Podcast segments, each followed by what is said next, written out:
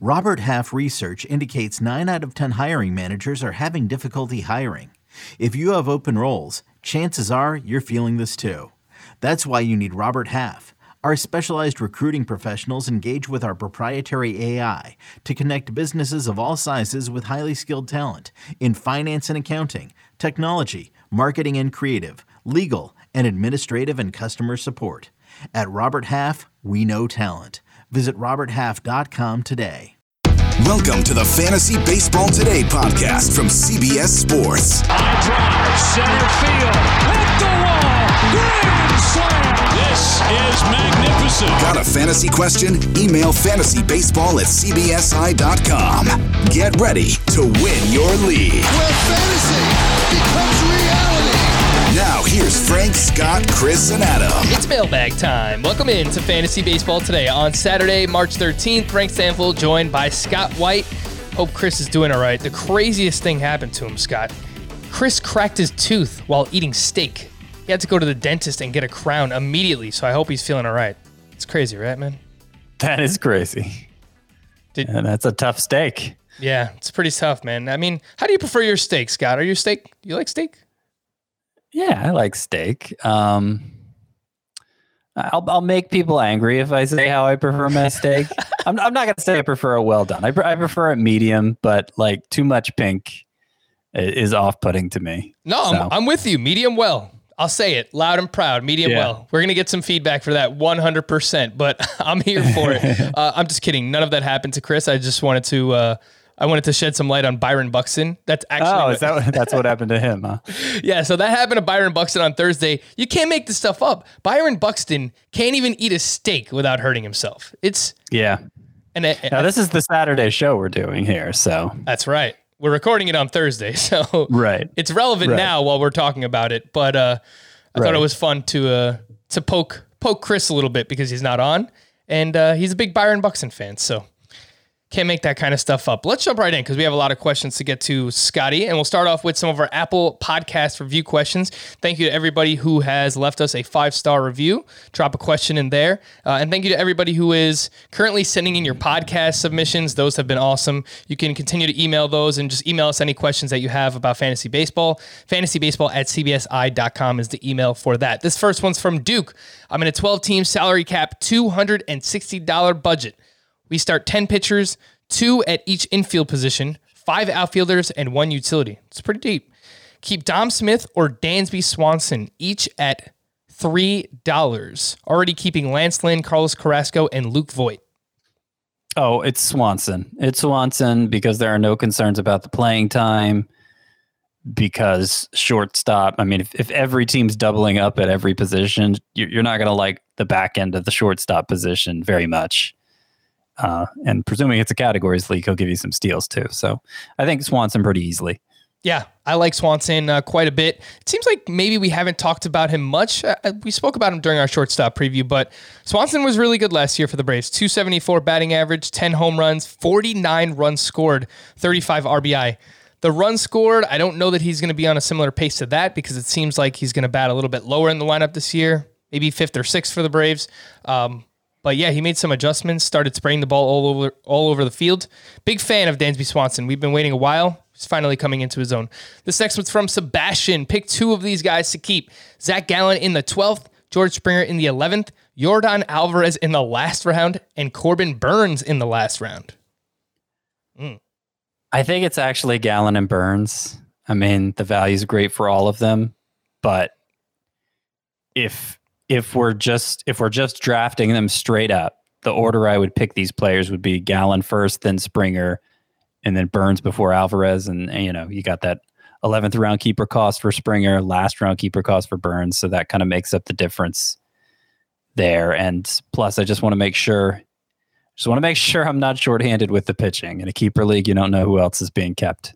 Yeah, it's a good point. I was going to say if you can keep Alvarez and he maybe just bumps up one round from the second to last, I'd be really tempted to go that route, just go Alvarez and Burnes. But you bring up a good point. Oh, you mean like year after year? You mean Alvarez and do you mean Alvarez and Gallen or Alvarez and Burnes? Alvarez and Burnes. So they're both Okay. last round keepers. I assume one of them would have to bump up to so, the next round. so you're round. thinking future years, how how how the the keeper cost escalates would make a difference here for you. Yeah, yeah, for sure. No, So- that's fair. That's fair. And we don't have that information, but just from what I know, I'd say Gallen and Burnes. And right. and like I might anyway. I might anyway. Uh, Gallen and Burnes for Scott, Alvarez and Burnes for me. But uh, at least you know Burnes is the one that you're keeping for sure there. This one's from App Game Maestro. With the uncertainty of closers for each team, has anyone ever thought about altering the saves category to be a team category instead of an individual one? Draft the Tampa Bay Rays bullpen instead of any of their closer candidates. Fantasy football has done this for team defense. What do you think of this idea, Scott? I, I it, it's it. I, I feel like I've heard it before. Um, it's obviously not widespread. I don't care for it. I, I don't. I, I don't know. I, I don't really get the um the push to do away with saves. I understand they're harder to secure, but like do you just not want to do anything? I don't know. Like you want that. That's kind of the fun of playing out the season is, um, you know, figuring things out along the way. And I, I, I think it's, I think it's added an interesting strategy wrinkle. I mean, it, it was already, it was already a volatile position with a lot of turnover, and and just the fact that every every manager is so tight-lipped about how they want to use their their bullpen arms, and they don't want to they don't want to pigeonhole guys into roles. Um, it's it's just added a, a another layer to that. Uh, no, I'm, I'm to me, it's not appealing at all to do to go the the team bullpen route. Usually I am with you on this, Scott.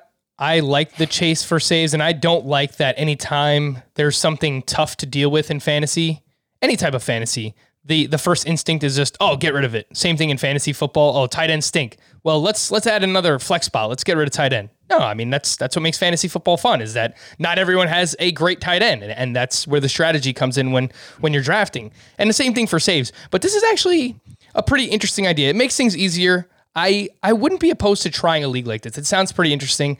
Someone emailed in recently that their league does you draft an entire team's rotation, and that's your pitching staff. So Yeah, I've seen that too. Like, yeah, it's I- I don't know. interesting. It's just I mean, why not draft an entire team's lineup? You know, just three draft picks, lineup, uh, pitch, uh, rotation, bullpen. That's it.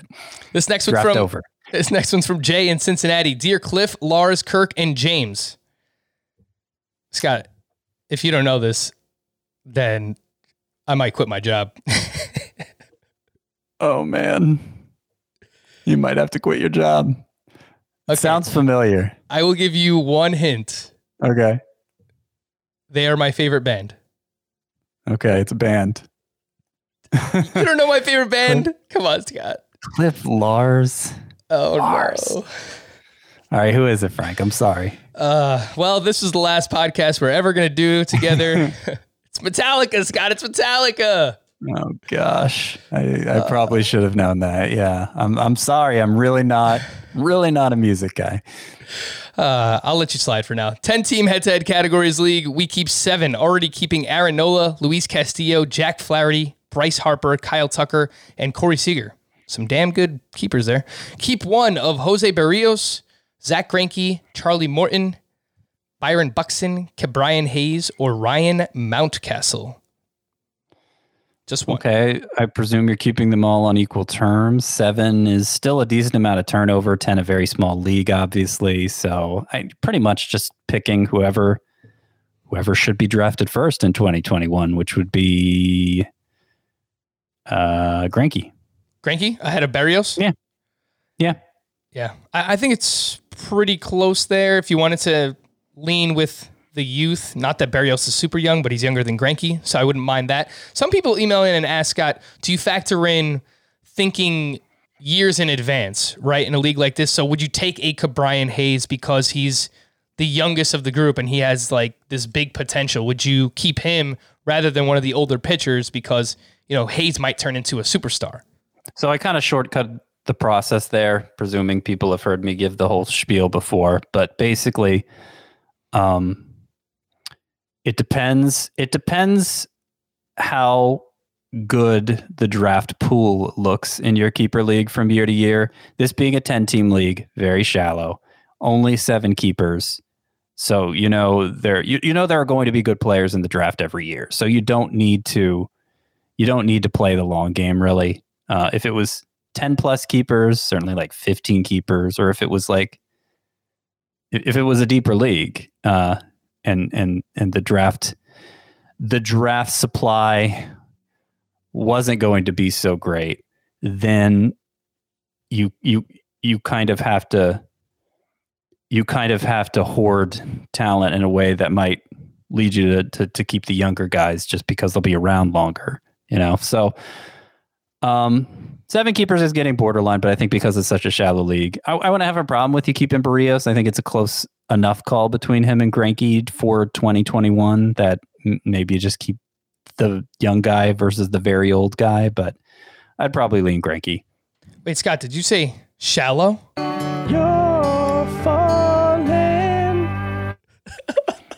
I can't get over that. Such such a great song from Chris. Uh, this text was from Matthew. You talk a good bit about two catcher leagues, but after playing fantasy for 10 plus years, I've not only never been in one, I've never known somebody in one. Are they a real thing? If so, why? Oh, and they're they're certainly a real thing. I mean, That's the industry Tout. standard in, yeah, in Roto for leagues. Roto League, Yeah. for Roto League, Tout Wars is two catcher league, TGFBI is two catcher league. I mean, those are the probably the most well known leagues I play in. But all the in house Roto leagues we do two catchers. Uh, why? So. I, I feel like nobody ever likes my answer to this, but I, I I'm pretty adamant about it. I, I when you have only one catcher versus five outfielders versus a middle infield spot, a corner infield spot, how deep you're going into those other positions, like it's so much deeper than where you're going at catcher, and it, it's amplified because nobody picks up a catcher to to fill any other position. So in one catcher leagues, the number of catchers that are rostered are the number of teams there are, and that's it. So you know, relative to those other positions, you're just not going deep enough into the position. And you look at the waiver wire and wow, there's some pretty interesting catcher options out there, but like there's no reason to pick them up because like it, it, it just makes the position too easy. Uh, two catchers, I mean, it kind of it, it kind of goes a little too deep at the position, I'd say. Yeah, we need one. but you can't do one and a half catchers, you know. say. So I'd rather do I'd rather do two catchers than one catcher.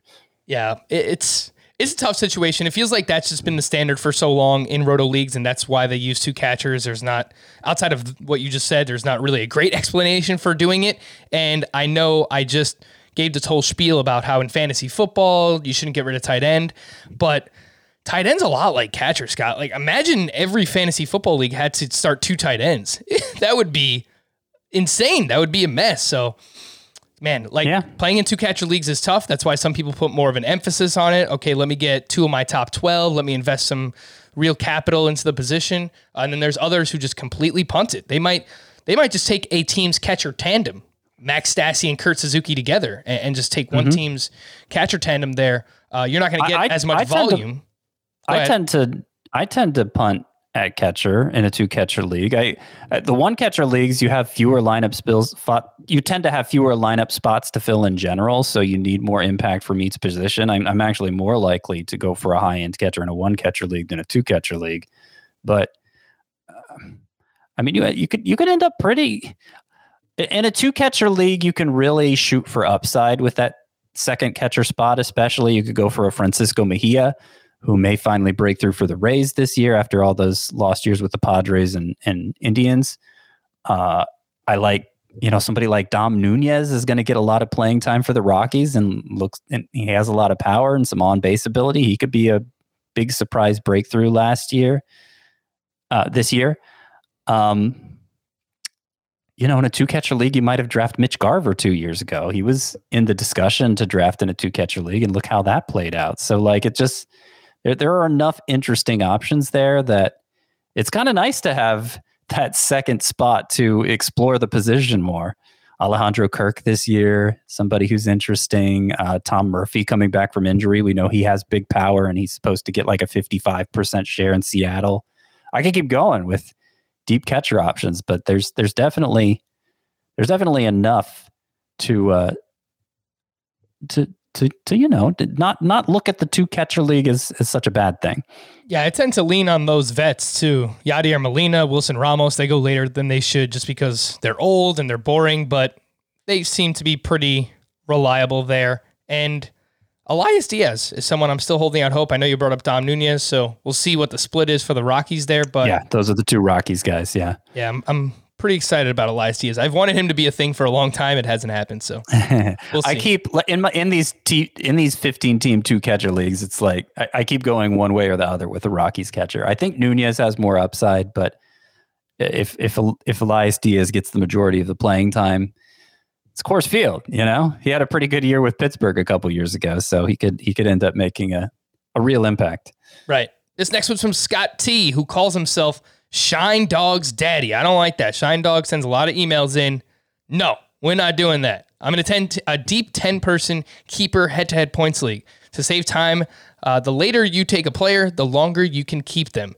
Who are a couple of later round players you could see getting taken in the first 25 picks by 2022 or 2023. So, some late round prospects, Scott, that we're looking at that can become potential superstars over the next couple of years. Well, I mean the the big three like prospects that are going to be worth drafting and stashing in all leagues are uh, Wander Franco, Mackenzie Gore, and Jarred Kelenic.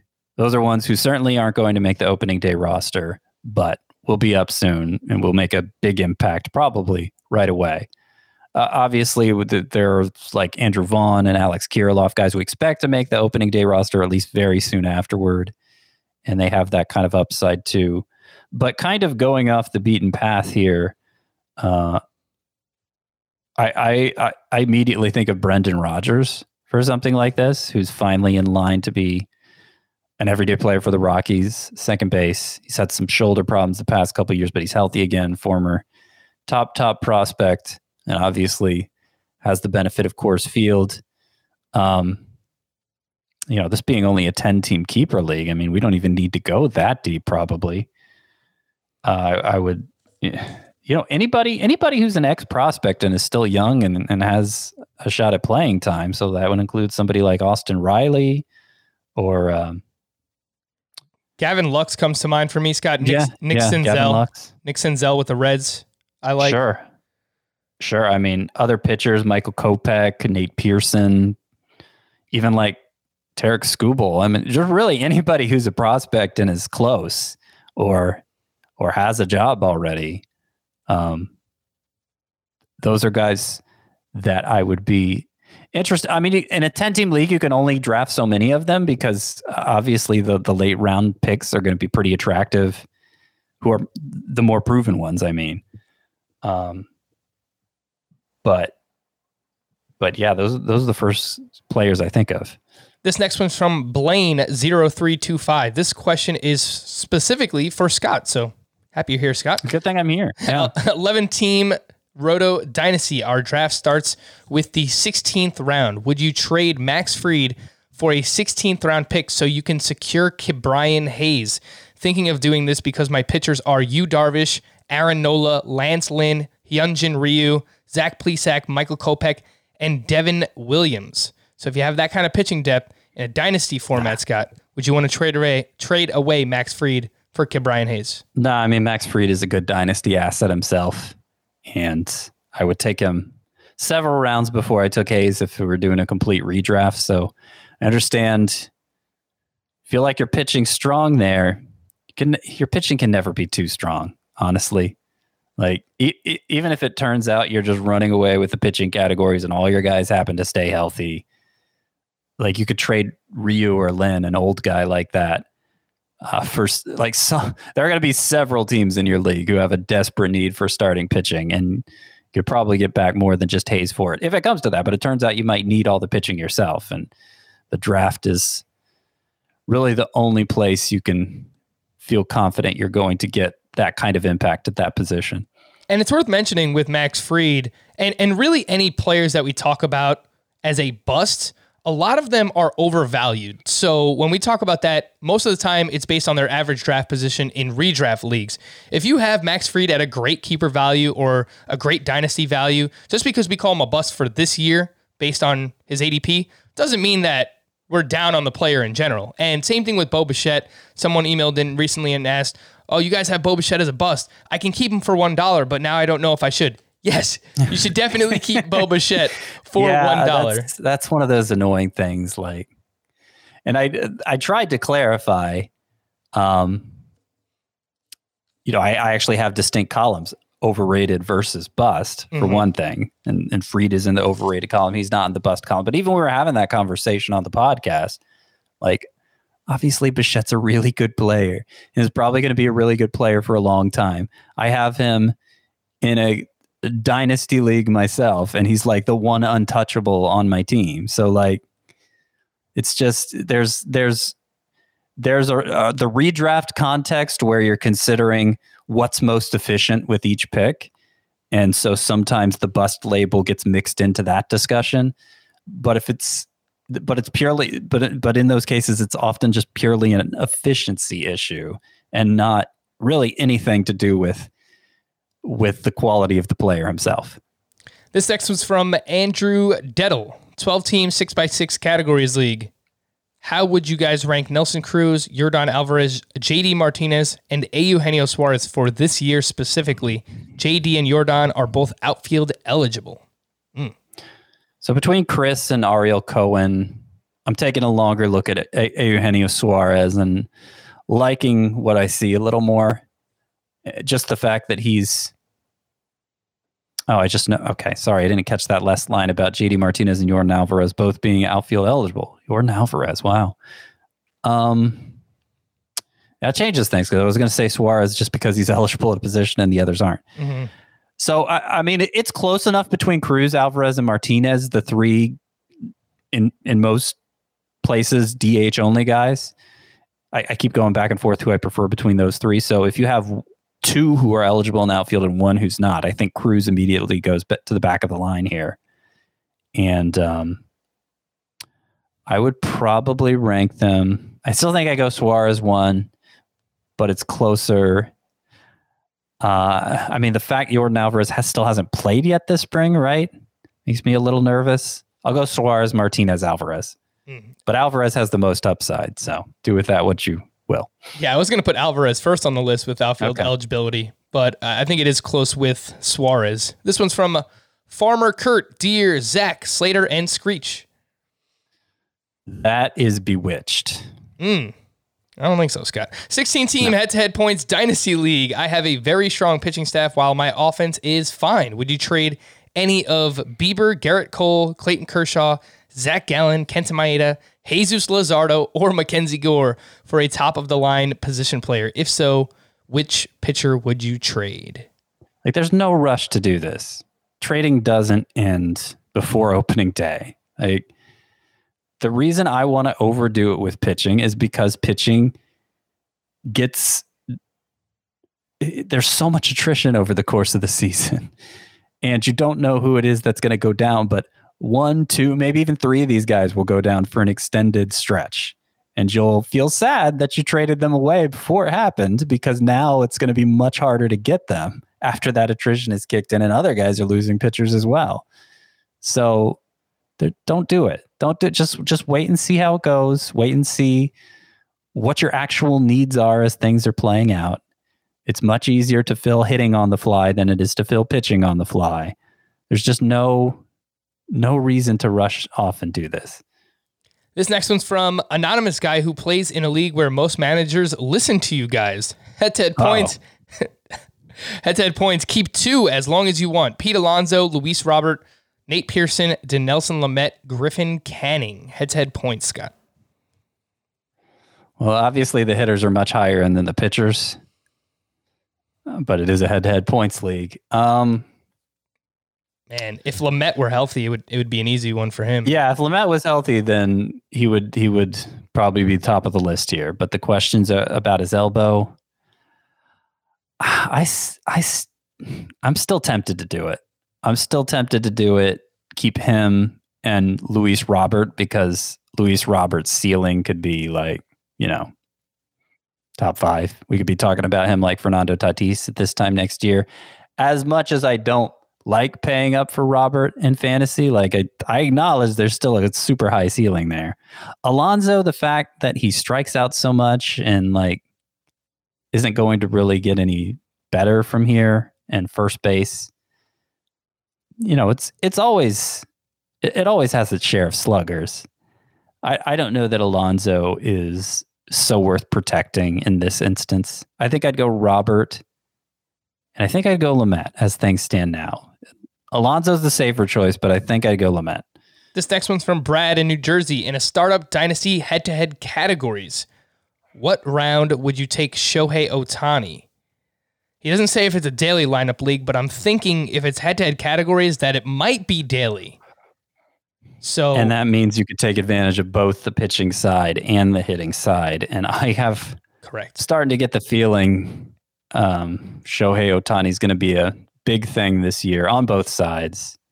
And you'll be really glad that you can enjoy the benefits of both. Um, what round?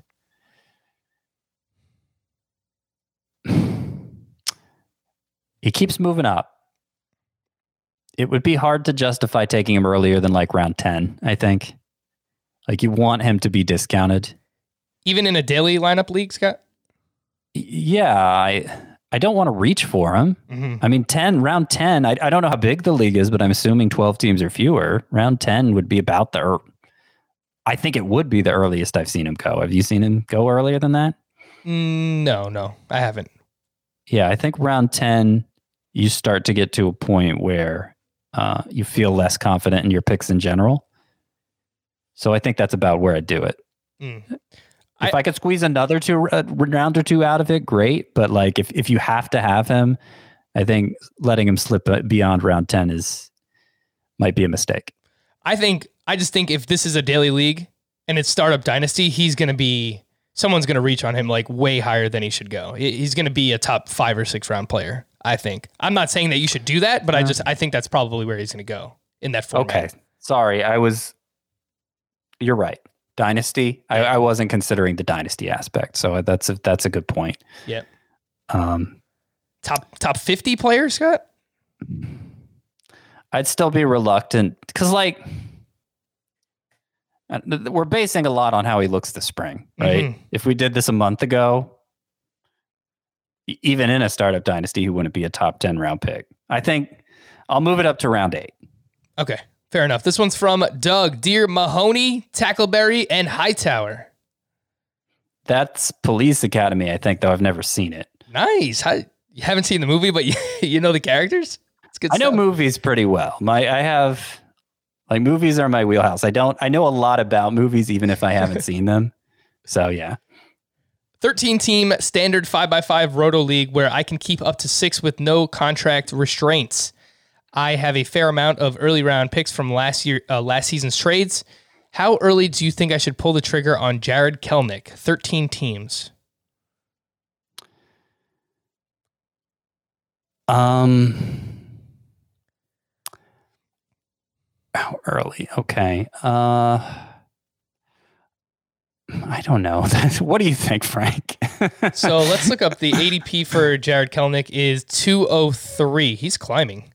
So yeah. 203 uh it's it doesn't say is I can keep up to 6 and I have early Yeah, that's that's picks. not that many keepers, so I don't feel like you have to But if other people are Turn your- keeping six six players already, he's going to be a top 100 pick in this in this format, I think. because you're saying Cuz there's already 6 times 13 being Right. kept, right? So yeah, 78 players being kept. He's going to be close Yeah. to a top 100 Yeah, pick. yeah, he'll be yeah. a top 100 pick in this format.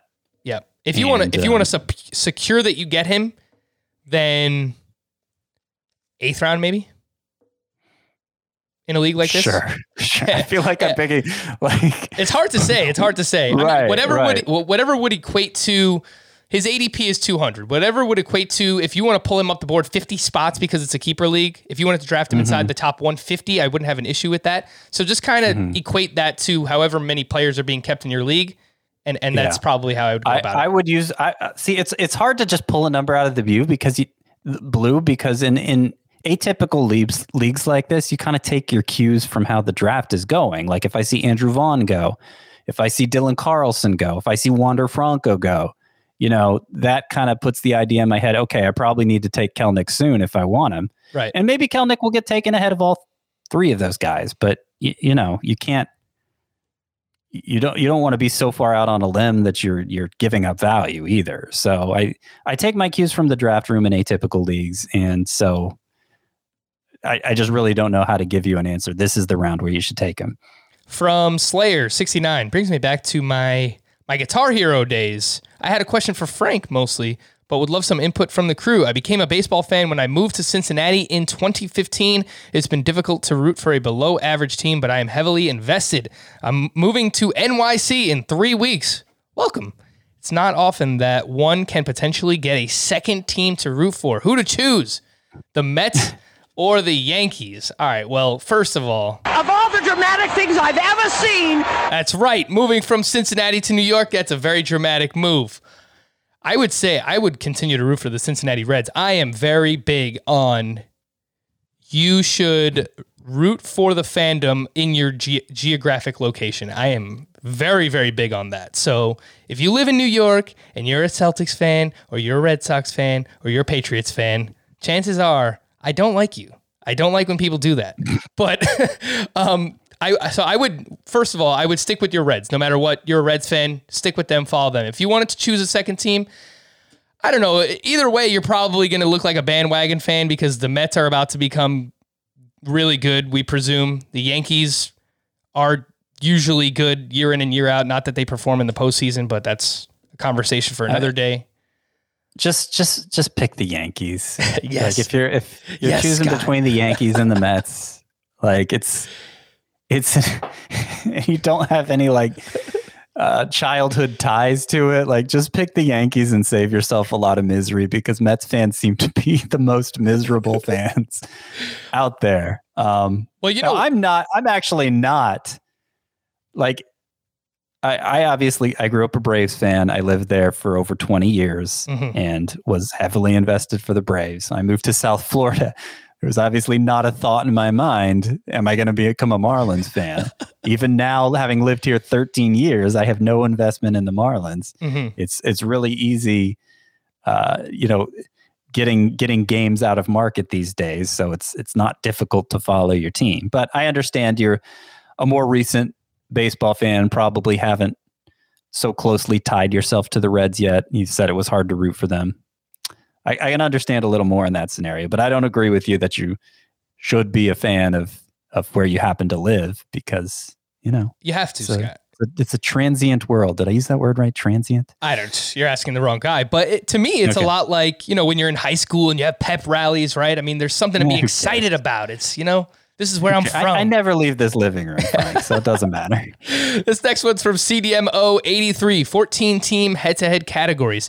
I am learning that so many of our listeners play in head to head categories leagues. So we might have to do more with that. Uh, 14 team head to head categories with keepers. I made two trades recently and curious on your opinions. First, Walker Buehler and Brandon Lowe for Whit Merrifield, Luis Robert, and Randy Arosa Okay. Uh, Buehler and Lowe for Merrifield Robert. I would say that is for head to categories league. Yeah, that's that's good. That's good. Uh, I don't think I think Buehler's going to be underwhelming this year. Obviously, we've talked about that a lot, and you're getting three base stealers without giving up one. I mean, that you kind of lock up the category right there with Merrifield Robert and Rosarena. I mean, not completely, but you do yourself a lot of favors. Yeah, I like it. That's want me to give it a grade. I'll give it a B plus. The second one, maybe not so much. Lucas Giolito for Kyle Tucker. Nah, there's not a scenario where I would take Tucker over Giolito, and you already got plenty of speed, so it's not like that was even a desperate need for you. Got to keep the ace. This next one's from Harfams. FBT is easily the best fantasy baseball podcast available. I have you alone in my elite tier of fantasy pods. Well, thank you, sir. Or or woman, whatever you might be. Uh, I am in a 12 team head to head categories daily league with a short bench. Because of the limited bench spots, multiple position eligibility provides key middle to late round value. Could you give me some advice about whether Dylan Moore is worth reaching for in this format, or can you suggest multi position eligible players to target in later rounds that provide better value than Dylan Moore? Well, you've come to the right place because Scott White loves Dylan Moore. He just drafted him in his Tout Wars team. So I don't think there's anyone else more equipped to talk about Dylan Moore than Scott. I'm not I'm not comfortable going public with that yet, Frank. this was a revelation I had last night is that I'm actually starting to like Dylan Moore as as uh, scary as he is, his out of nowhere breakthrough during a very short season. Um, just the fact that like Shed Long is still hurt for the Mariners, so he's not going to be in the mix at second base, and now they're talking about de- batting Dylan Moore leadoff at least some of the time. Like he, he'd have to go really wrong to lose his his grip on playing time, I think. And if he's playing, he's going to steal some bases. He's going to pop some homers. I think it'll I think it'll be at least okay. And um, I do like the multi eligibility. So he he lists a few guys here, right? Nick Solak, No, Andres. no. These these were just names that I threw in there. Oh, these were your suggestions. Yeah, yep. Okay. Okay. Because the ones, I mean, Andres Jimenez immediately came to mind for me. Actually, I think he's triple eligible, second, short, and third, and uh, he's he's somebody I look to for steals. Uh, if if steals are a need, he doesn't even specify that they are. But if he's going after more, it seems like they probably are. Uh, uh, also a speedster, Tommy Edman I like he's it. going to be quadruple eligible very soon. If on some sites he might already be second base eligible. On CBS, it's third, short, and outfield right now, picking up second base. Expected to bat leadoff for the Cardinals, and uh, pretty much, pretty much my cue to take more. I remember I use draft room cues is basically whichever goes first between Moore and Edman. Once the first one goes, I try to take the second one. That's kind of where I am now in those categories leagues. Um, let's see, multi-eligible guys. Oh, uh, yeah, that's twelve team league. You probably don't need to go this deep, but like Nick Hoerner's multi-eligible, and I could see him having Nick Solak type production this year. Is having a big spring. I don't think Brendan Rodgers has multi position eligibility, but he's a name I- that we like. No, he doesn't. He Um, doesn't. Solak, you mentioned Ryan McMahon. Not that he's going to give you steals, but I think on some sites he might have three different positions. Jake, Cro- Cronenworth Right. is first, second, short, and I think that's it. Jon Berti has Second and outfield. second in outfield, so that helps. He can give you some steals. Young Kim, depending on where he plays, I think he only has sh- shortstop. He's only shortstop to start now, now. but both he both he and Cronenworth, for that matter, could pick up outfield. I think. All right, I think we gave uh, we gave this person a pretty good list there, and uh, nice little analysis of Dylan Moore. We're going to take a quick break, but when we return, we have your emails here on Fantasy Baseball Today. The national sales event is on at your Toyota dealer, making now the perfect time to get a great deal on a dependable new car. Like a legendary Camry, built for performance and available with all wheel drive, you can count on your new Camry to get anywhere you need to go. And with available features like heated seats and a multimedia touchscreen, you can stay connected in comfort and style. Or check out an affordable and reliable Corolla with a trim for every lifestyle, from the hip and agile sedan to the sporty hatchback. There's a dependable Corolla built just for you. Plus, both Camrys and Corollas are available in hybrid models, so no matter your style, you can drive efficiently and affordably. And right now, your local Toyota dealer has more vehicles in stock and is making delivery on new vehicles almost every day. So visit your local Toyota dealer and check out amazing national sales event deals on Camrys, Corollas, and more when you visit buyatoyota.com. Offers end April 1st. Toyota, let's go places. Citizen sleuths are focusing on the brutal slayings of four college kids. A new Paramount Plus original docuseries This is the start of something major. follows online detectives as they unravel the mystery of the infamous Idaho college murders. There's plenty of places to hide a weapon. and turned it into a social media phenomenon. Where are the roommates It is a huge night. I want the truth from you. Hashtag Cyber Sleuths, the Idaho Murders, now streaming exclusively on Paramount Plus. So let's get to some of these emails. Fantasybaseball at cbsi.com. Do a little rapid fire style. Get to let's get to all of these. Let's do them all, Scott. This one's from Matt. Dear Bear, Dez, and Kobe. Bryant's. Those are Bryant's. I have I was having a discussion with a buddy about Kris Bryant that led to an interesting bet. Which side would you take? Side A, Kris Bryant finishes outside the top 150 in a head-to-head categories league. Side B, Kris Bryant finishes inside the top 84. Winner gets money and the option to swap draft positions next season. I like this. I mean, it's very likely neither side wins, right? somewhere in the middle. I'd probably take side C there. Uh, neither. Uh, I, I I have serious concerns about Bryant. I, I saw him on the downswing even before last year. I kind of I kind of worried if he was on the verge of a collapse. So maybe over that small sample, it's kind of a confirmation bias thing for me that I'm just not interested. I know Chris feels entirely that that he's on the other end of the spectrum as far as that goes and thinks everybody's writing off Bryant too quickly. Maybe right. He's still pretty young. But if you're forcing me to pick one of these more extreme scenarios, I would take side A. Fin- finishes outside of the top 150. Yes, we are in lockstep there, Scott. I will say it's a contract year for Kris Bryant, and this all comes down to health. If he stays healthy, I think he probably can finish inside the top 84, but I am in the belief that he probably won't be able to stay healthy, and it has affected his production the past couple of years. So it's side A for me as well. This one's from Dozier. I am in a 10 team head to head categories league and was offered Freddie Freeman, Whit Merrifield, Luis Robert, and Lucas Giolito for my Jose Abreu, Cavan Biggio, Alex Bregman, and Trevor Bauer. So it's a pretty big one here. Four for four. I think you take it. Freeman's definitely better than Abreu. Merrifield, I think, is definitely better than Biggio. Robert versus Bregman, you know, I'd rather have Bregman, but in a categories league, uh, I think a lot of people would say they'd take Robert instead. And Giolito for Bauer's basically a wash. So I think on the strength of Freeman and Merrifield, the what you're receiving is better than what you're giving up. This one's from Brian in Brooklyn. My particular particular league withholds as a sixth pitching category.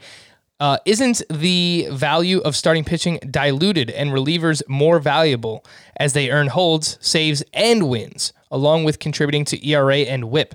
Per ATC and the Bat X projections, run through uh, run through an auction calculator, which you could do on Fangraphs. You can run through run your favorite projection system there, and they'll spit out a dollar amount.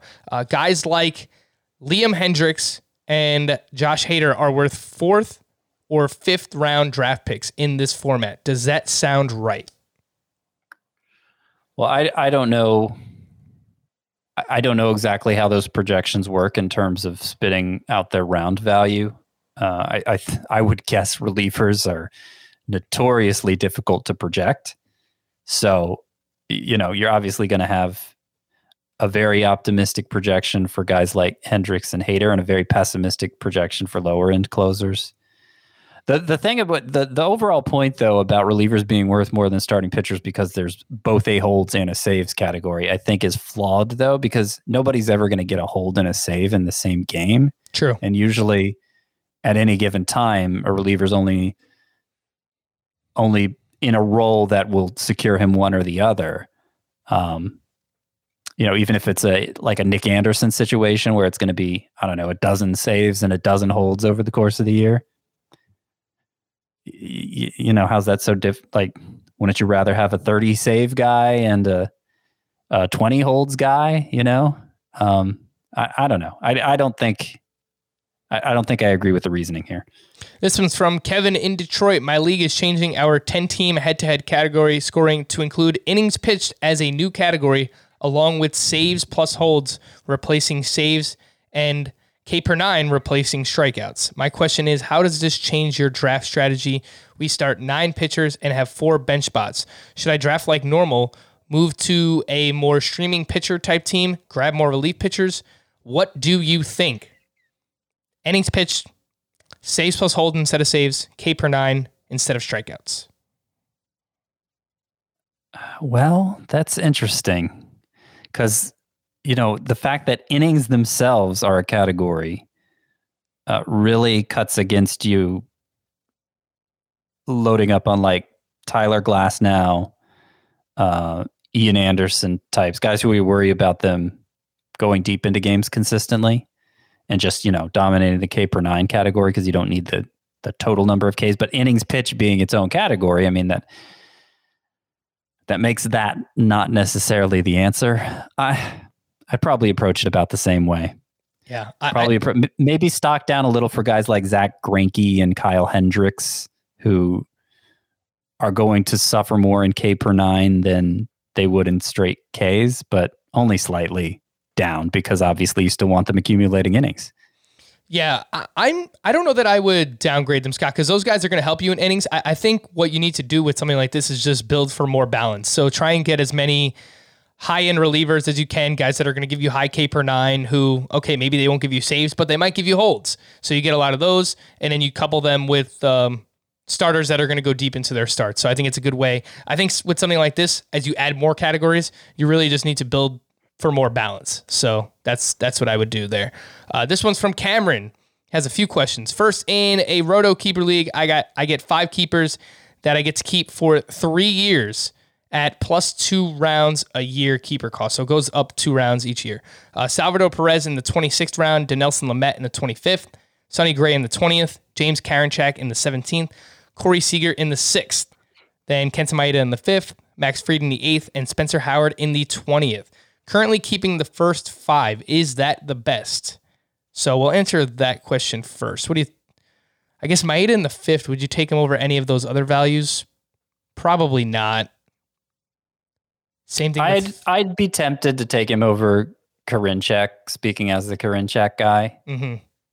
like I just don't know. I don't know that I want to use one of my precious keeper slots on an unproven closer. Uh, and uh, again, who knows how many high end starting pitchers are being kept? You starting out with just Gray and Lamet. You know, I certainly wouldn't want that to be my number one, number two, or even my number two, number three. You know, so secure Maeda there in the fifth round. That's that's at least you know you're probably not drafting him any later than the fifth round, and then address next year. Next year, you'll probably have some newcomer keeper possibilities at that point. Additionally, I could trade Dinelson Lamet, who was a 25th round keeper, for Trevor Bauer, who was a fourth round keeper. It's a 12 team league, so Bauer seems more irreplaceable and a higher impact, but the late round price tag is tempting for Lamet. I think I'd do it. I think I'd do it. You're getting Bauer at a two round discount there. Obviously, he becomes an immediate ace for you.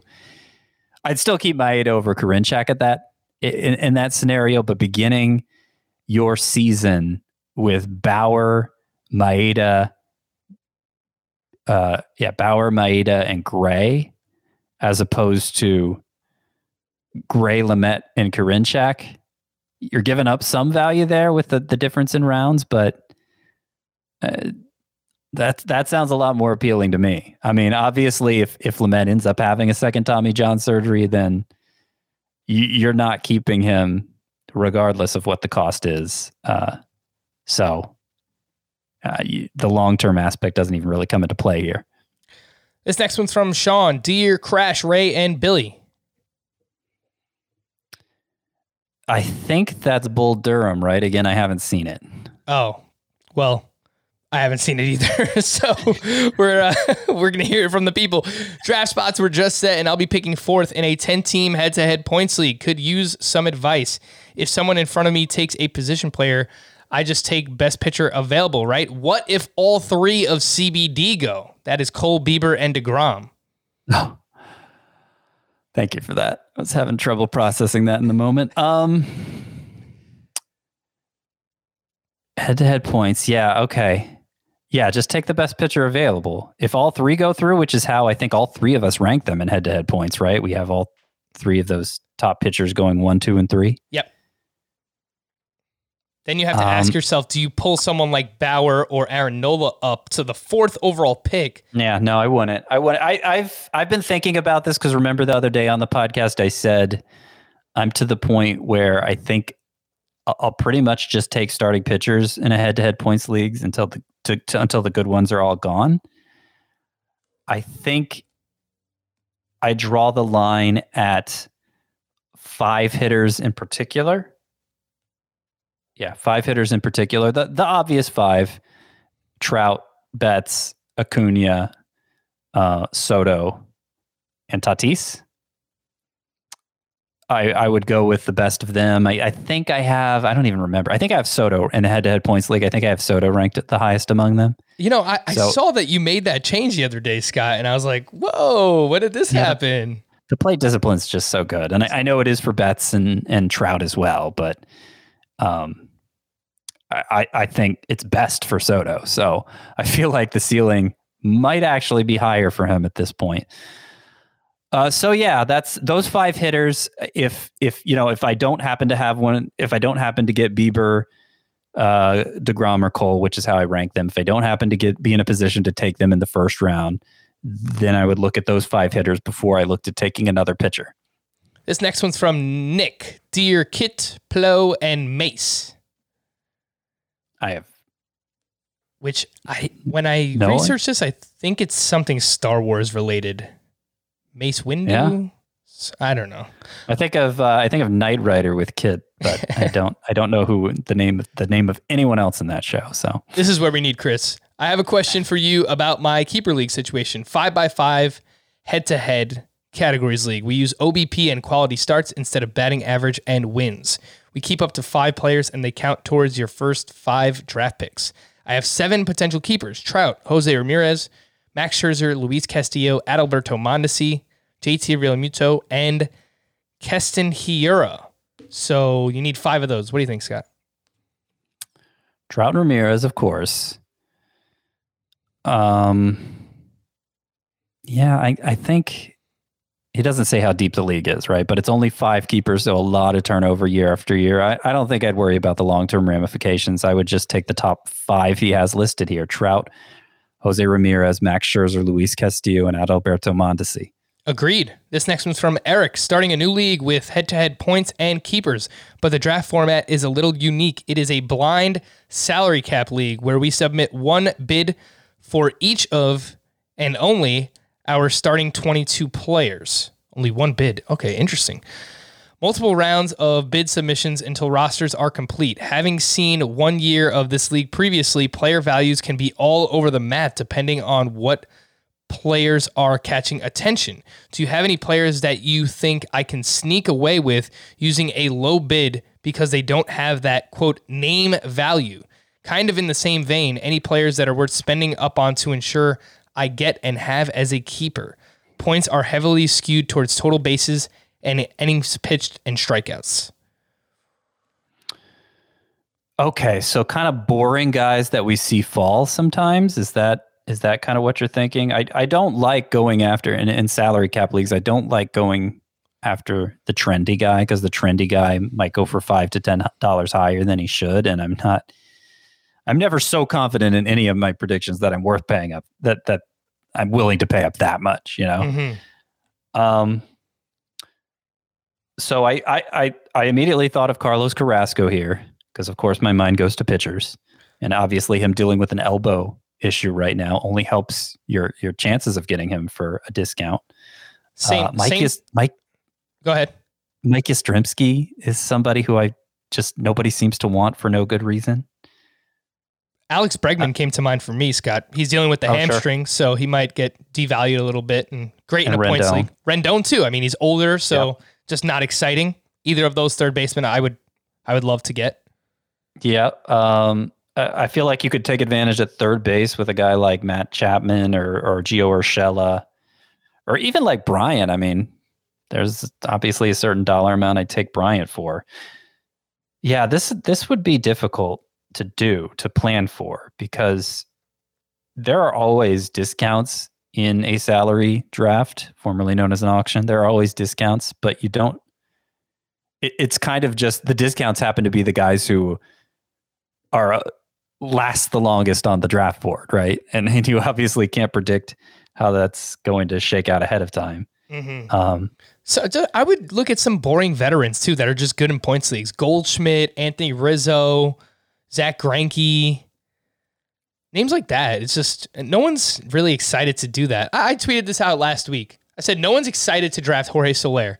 Well, since he had, he hit a very long home run, but even in a points league, he's going to strike out quite a bit. His OBP is is very good too. So even Soler, Yep. I think is you know he's unexciting, but he could be really good. yeah, yeah. Trying to think of some other Greinke you mentioned. That's a good one. Um, ah, man, yeah. I don't know. I don't know. I don't think I'm going to come up with another name quickly enough for us to linger on it. So let's mean, we- go we- to the next one. Yeah, we we gave a few uh, a decent. Like nobody wants. Carlos Santana, so put in a bid for him for two bucks. Yeah, I mean, he's probably going to hit 30 homers, right? 25 at least. 25 with really good OBP. So like that Yeah, call well- as well. This next one's from Daniel. Hey, Brian, Melvin, Miguel, and Javi. Ah, those are. I don't know. Brian and Javi, is that a Braves catcher thing? McCann and Lopez? But I don't know how Melvin and Miguel fit in there. I'm not sure. I think these are Orioles, Scott. Brian Roberts, Melvin, Melvin Mora. Miguel Tejada, And and Javi Lopez potentially. Javi Yeah. Lopez. Yeah. We did our 2020 Keeper League draft, but suspended the league and did a separate standoff league when the season resumed. We do a salary cap draft, and I get to keep four guys at their draft day cost permanently. The budget is $260. Below is what I am thinking with the rest of my options. Definite keepers are Gleyber Torres for a dollar, DJ LeMahieu for $5, Max Scherzer for 33 Up for consideration, Trey Mancini for a buck, Michael Kopech for three.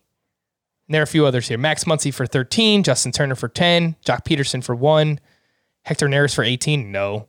Jose Alvarado for a buck. No. No. I, I think Mancini for one. I'm I'm kind of tempted to go Muncy for 13, but he's he's no spring chicken and he could there's a chance he falls off pretty quickly. I think Mancini for one makes the most sense. Yep. I like that as well. This next one's from Andrew. Hello, Ted, Roy, and Keeley. No idea. This is, I think it's from Ted Lasso.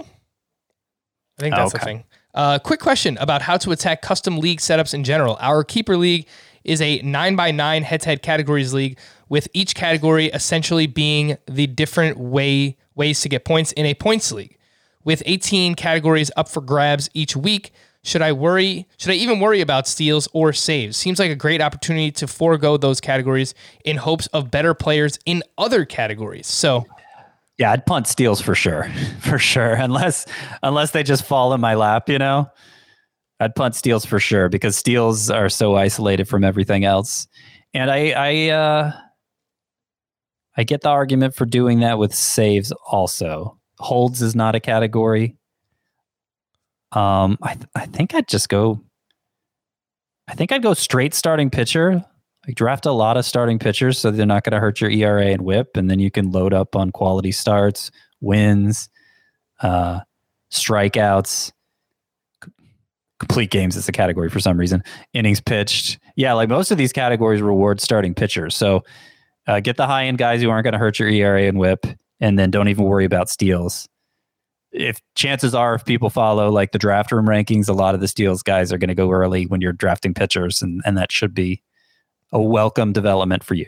This next one's from Kyle. Hey guys, I play in a Yahoo head to head categories league and wanted to get your thoughts on Isaiah Kiner Falefa, who still has catcher eligibility on Yahoo leagues with how much the Rangers run on the base paths. How does his catcher eligibility impact your draft outlook for him?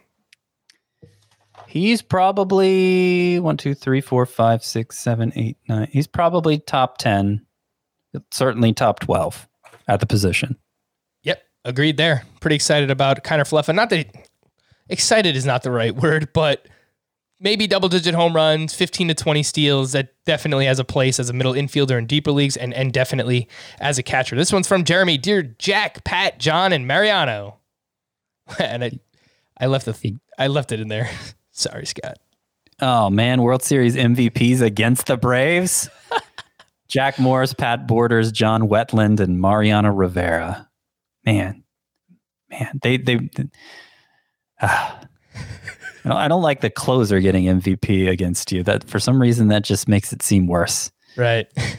I'm sorry, Scott. 10 team keeper league, Roto, six by six with OBP, uh, with OBP instead of batting average and slugging percentage as the extra category. Uh, quality starts is the extra category on the pitching side, keeping Freddie Freeman, Nelson Cruz, and Shane Bieber. I need to keep four more from the names below Dylan Bundy in the 15th, Jesus Luzardo in the 22nd, and then any of Jeff McNeil, Dom Smith, Alec Bohm, Santander, Kevin Gausman, Jameson Taillon, all in the 23rd round. So four of those. I think I would go Bundy in the 15th, Luzardo in the 22nd, and McNeil in the 23rd. One more. Oh, one more. Dom Smith in the 23rd. I like it. This one's from Darren, Dear Wander, Andrew, Jared, and Alex. Wander Franco, Andrew Vaughn, Jarred Kelenic, Alex, Alex Kirilloff. There you go. Good job. There you go. You guys have been talking about some of the young guys in spring making noise so far. You guys have also talked a lot about Ke'Bryan Hayes and Alex Kirilloff previously. Can you rank your priorities for rookie hitters, including guys who debuted late last year with a very limited sample size, like Hayes and Kirilloff? So, how do you rank those, Scott? Hayes, Vaughn, Kelenic, Wander Franco, and we're, Kirilloff. We're talking strictly for 2021, right? That's what it seems like. Yeah. So Hayes, Vaughn, Kirilloff, because those are the three I expect to contribute basically from the start of the season. Hayes, Vaughn, Kirilloff, And then I give Kelenic a slight edge to Wander Franco. I think uh, I think there's more pressure for the Mariners to call up to call up Kelenic because of the the controversy there, and I think they'll have an easier time fitting him in than the Rays will Wander Franco. So I, I could be wrong it could be Franco up first, but it forced you know I'm kind of having to kind of having to nitpick there and to to pick a favorite, and I say Kelenic over Wander Franco. This one's from Matt in NorCal. Head to head, five by five categories league. Keep seven, no salaries or contracts. I give Keston Hiura and get Gleyber Torres. Uh, I, I mean, I trust Gleyber Torres to make an impact more. Hiura could contribute in steals, and well, I guess he's not going to be second base eligible much longer, so that that makes it easier. Yeah, Gleyber Torres. This one's from shh, no, this one's from Andy and KC. Just wanted to ask you for a couple names of position players outside your top 300 that you might eye moving up by opening day. Well, uh, oh, I have I have this ready to go. I was jotting down names to move up. Nice. Outside the top 300, he said. Yeah, I was doing that during our 15 team mock yesterday. So I think these are all outside the top 300. They're at least borderline. CJ Cron of the Rockies looks like the favorite to win a job there. And I think batting average may actually be boosted at Coors Field more than the power, but both could be. Ty France of the Mariners, he's looked awesome this spring. Nico Hoerner, I already mentioned him earlier, of the Cubs. Um, uh, a couple guys who I, I don't even have ranked yet, and I need to get them in there. Josh Rojas of the Diamondbacks has been tearing it up this spring, and he's a guy who a couple years ago had amazing numbers in the minors, looked like a total stud coming over in the Zack Greinke trade from Houston. Uh, he's been playing a lot of shortstop. He could end up getting the majority of the playing time at second base. So Josh Rojas is moving up for me. Jarren Duran, Jarren Duran, I think that's how you say it, right? I think it's Duran.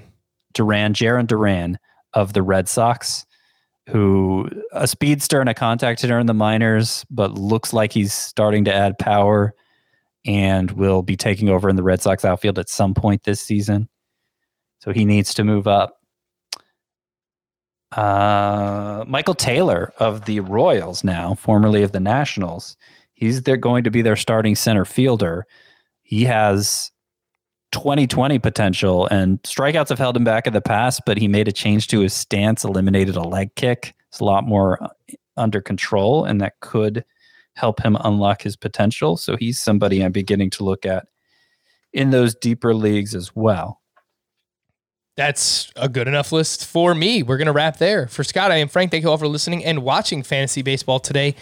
You won't hear us tomorrow. Tomorrow, you will hear Danny Vietti and Will Middlebrooks. They are doing a National League Central preview, and they also have Rob Friedman, aka the Pitching Ninja, coming on the podcast as Ooh, well. Big get. Very nice. Uh, but we will be back on Monday. Bye bye.